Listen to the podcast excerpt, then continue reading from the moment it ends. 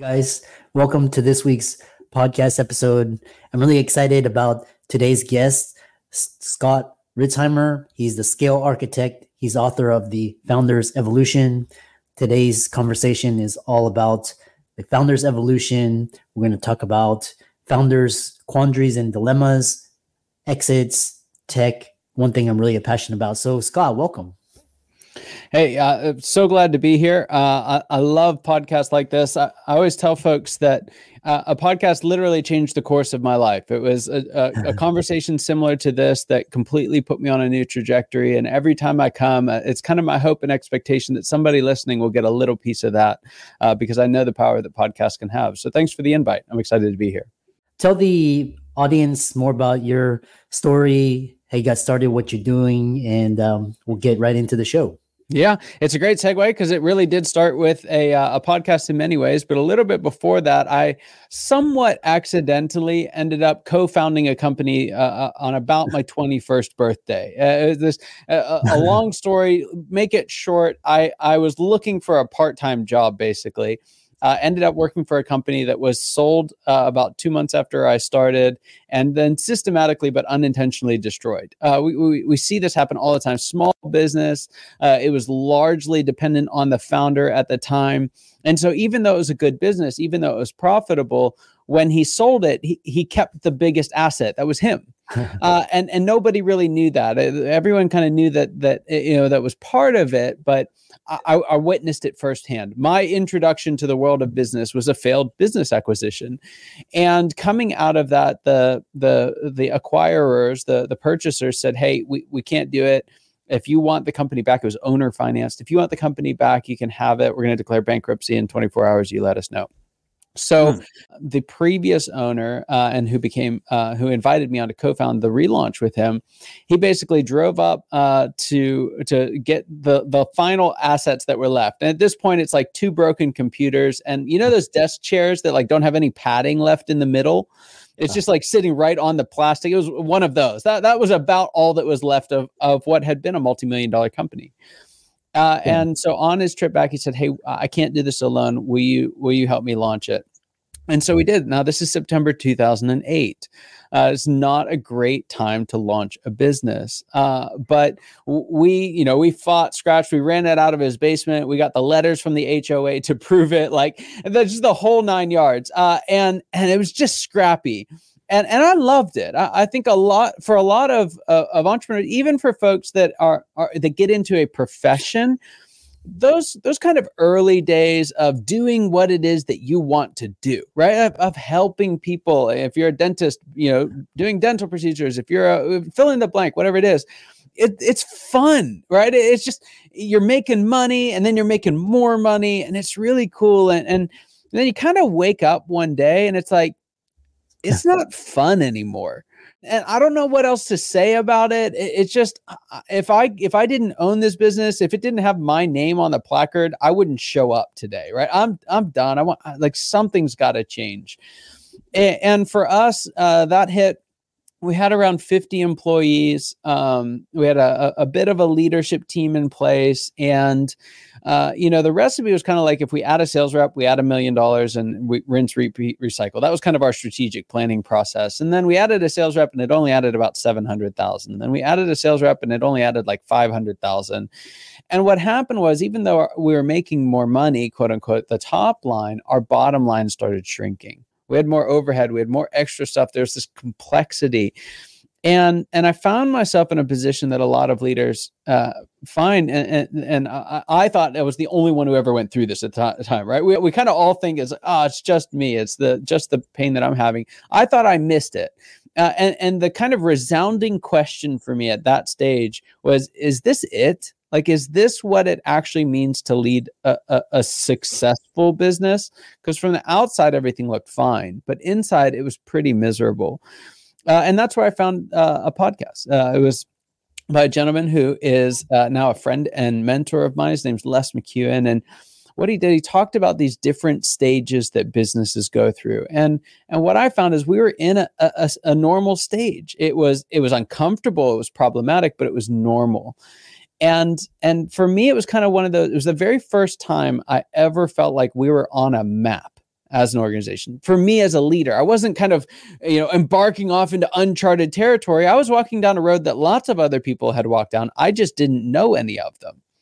And and so i finally found that there was a map and and it really changed everything for me. Uh, once i knew that i was on a map i knew that there was an actual route to where we were trying to get to. There were specific steps we could take and uh, i was able to walk my business through that. We tripled our bottom line in a single year uh, and I was able to go straight out of being, you know, leveraging into that situation to building a new leadership team who could take over after I left, and was able to successfully scale uh, scale the company at that point, but then sell it very quickly afterwards. Uh, and they're still going strong today. So that's that's all in a relatively anyone watching on videos like this guy looks like he's 22. Is this really possible? And it's it it all did happen. I promise. Uh, I'm not 22 anymore, um, but uh, all of that happened in a relatively short period of time. Yeah, interesting stories. So, kind of talk about you um, this uh, seven stages. What is the founder's evolution? And there's seven stages. Yeah, if I can figure out how in a podcast format to get to all seven stages, uh, we'll all be we'll all be wonderful. But I want to dial in on a couple of spots, especially where folks I think in your audience are, are going to uh, to to find themselves. And fundamentally what it is is as leaders as businessmen and women uh, as founders as physicians fill in the blank oftentimes we want to get to the next level.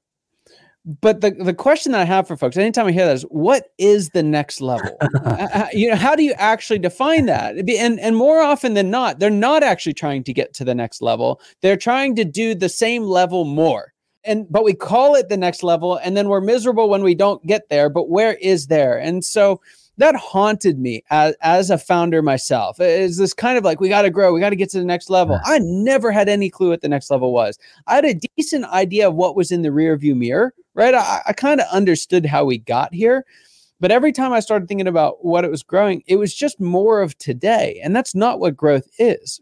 Uh, and so, having had the opportunity to kind of walk this at a relatively early uh, stage in my career, and then also the opportunity, we launched uh, uh and helped launch about 20,000 different organizations, some for profits, some nonprofits, some solopreneurs, some you know businesses that sc- scaled up and went international.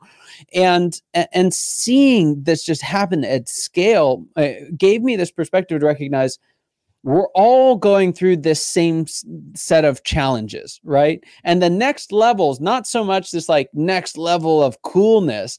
Many times the next level is a new challenge that we're not even remotely prepared for yet. I, I kind of took it and, and what these uh, what the founders evolution is is it's a map of the seven stages. There are seven distinct stages from pre-launch to when we've sold or stepped back however you want to uh, transition out but from pre-launch through succession that we go through as founders uh, and and by knowing what these stages are by identifying the fact giving them a name not only can we achieve the next level but we actually can do it in in a fraction of the time with a fraction of the effort. Yeah i love that and you know kind of um, people that are listening to this they want to find out more about the seven stages. We'll include resources and how to contact you. Um, but what is the one thing every founder must do um, and it's like the most important thing of this show? Yeah and it, it's a great uh, place to talk about this because it, you, you can't do it without the stages. I, I i make the argument that the most important question in business is not what's your strategy? It's not how are you going to sell? It's not even what do you offer or what do people buy? The most important question in business is when. When are you right? So as a physician you're a big part of the success of, of your practice. Uh, even if you've got associates working with you uh, where you are and the stage that you are in as a leader is the primary driving factor for what's going to create success for you over the next two three to 20 to 30 years You've got to know where you are in the process. You have to know when you are in the journey. And if you can do that, if you can get crystal clear on where you are, on when you are, that's what's going to give you the ability to grow. Now, example of this. Uh, this is hard to do in the world of founders because there's not any kind of like external markers that say you are here, right? There's there's no little point on the map that says you are here. And so the the illustration I like to use with my clients is uh, if if we're at a sports game, it's football season now, right? And so you're at a football game. There are different positions there, and and most of us have had experience where you know we've been the trainee on the sideline. Like doctors know how to do this better than anybody, right? The amount of training that you go through before you can really get into the game is is phenomenal uh, we know what it's like to be the star player. We know what it's like to go and build our own practice, and and to, or you know even if you're working with someone else to do the work that you do. Uh, some of you may know what it's like to even manage a group of people, whether that's other associates or or folks at the front desk or people doing your billing. And what we don't know how to do is to how to be a coach on the sideline right? Mm. How do you grow your practice if you can't take on any more work? Right? How do you grow your practice if you don't take on any work? And, and, that gets hard, right? What value do I add to the organization? What do I do with my hands? You know, I, and and what happens is we are a coach on the sideline. There's a distinct stage in the journey where it's not about how fast you are, how many patients you see, or how great you are at making decisions. Even it's about how effectively you can get others to execute. Mm. And so if we keep thinking it's about me and how and more uh, you know more pressure more pressure more I have to do more we're going to fail to learn the skills needed to coach effectively. Yeah. I love that uh talking and kind of uh shifting from me to we.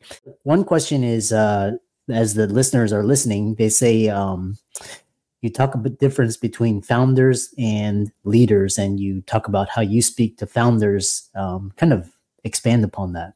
So, leadership is leadership. Yes, that's true. There are principles that we can all take from it. But here's the big difference and, and why I think founders have the hardest journey out of all of them. And again, it doesn't matter if you're a physician or a farmer, uh, we, we all go through this same seven stages. And the thing that's different for founders than for everybody else is that there is no external validation that the stage has changed example from just the world of a normal employee, right? You come in, you're working at the front line, uh, they see you do a great job, and they're like, "We're going to promote you to a manager." Now you're managing the front line, and and and that's a hard transition to make, right? The best you know doers aren't always the best managers, but at least they got a different title to tell them that the game has changed.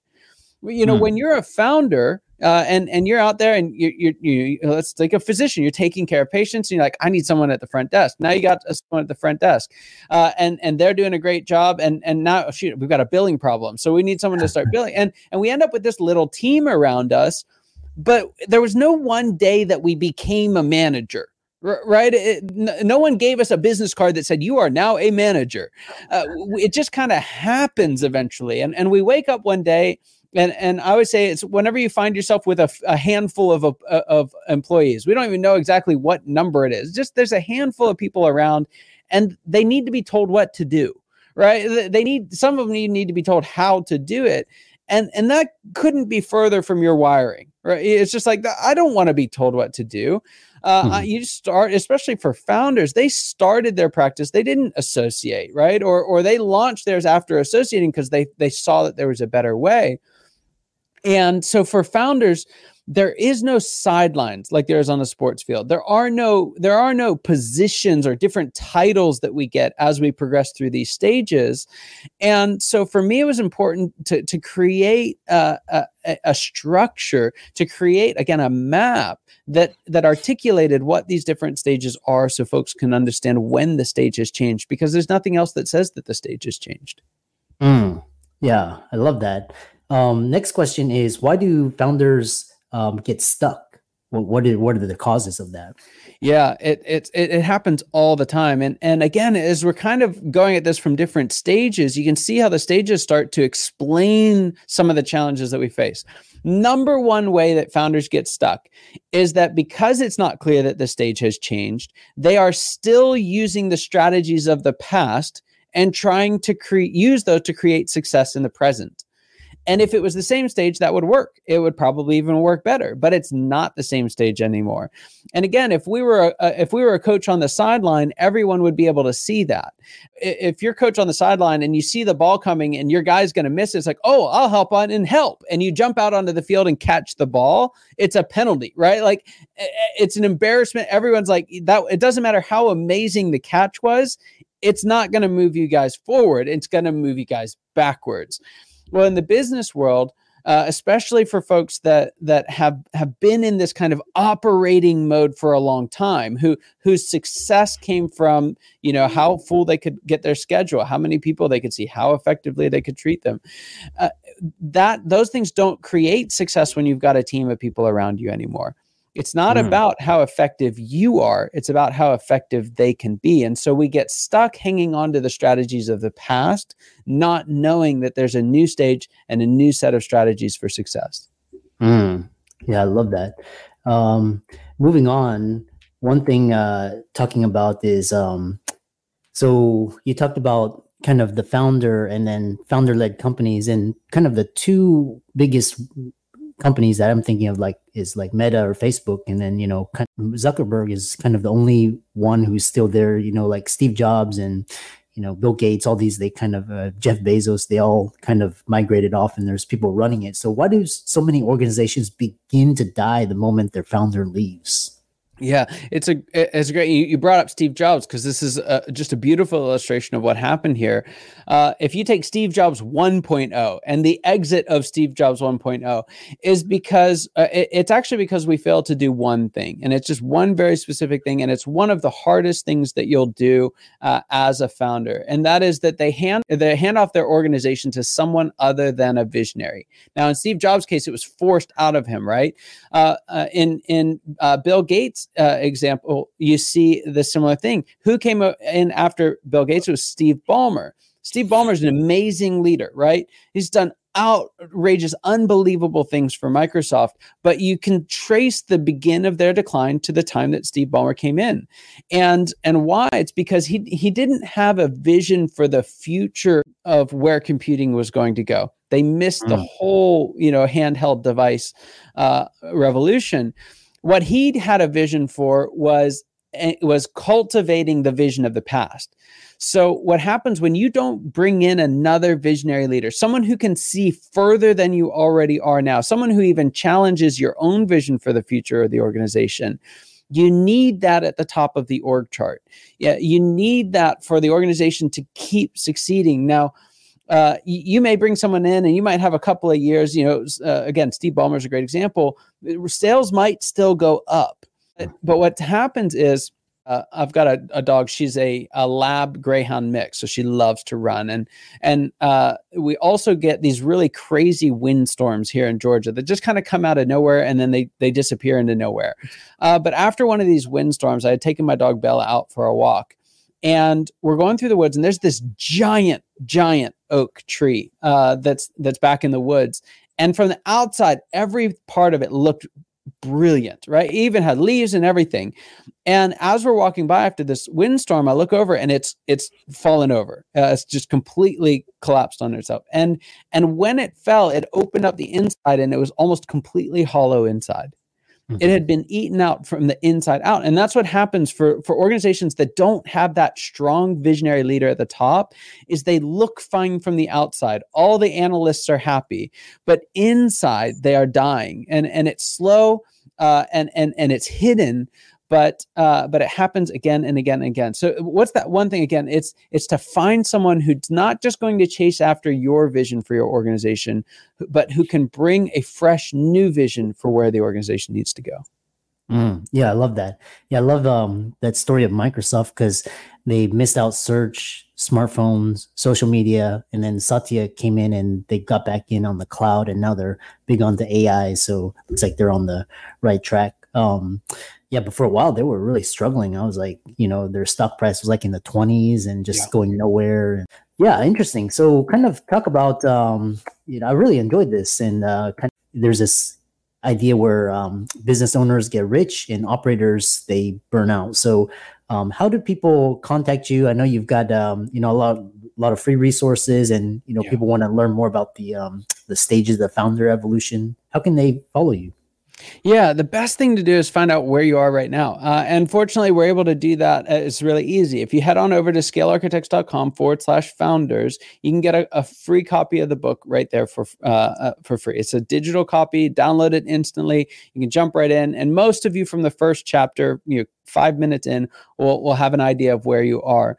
Now, what the book does, it goes beyond that. And, and the big promise for anyone out there, and this is true for physicians as well, is that it will help you save at least 10 hours this week. If you read the book and you pay attention to the things that yes you have to do and and also pay attention to the things you don't have to do anymore.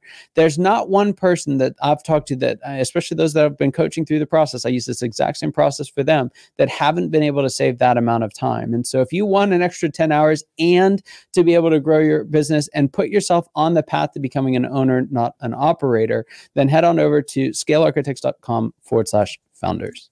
Yeah and for the audience, let's thank Scott for coming on. I really enjoyed this conversation. He talked. I think the that's the closest author is Keith Cunningham. You can check out his work, and all of Scott's resources will be in the links and show notes. And thanks so much for coming on to the podcast.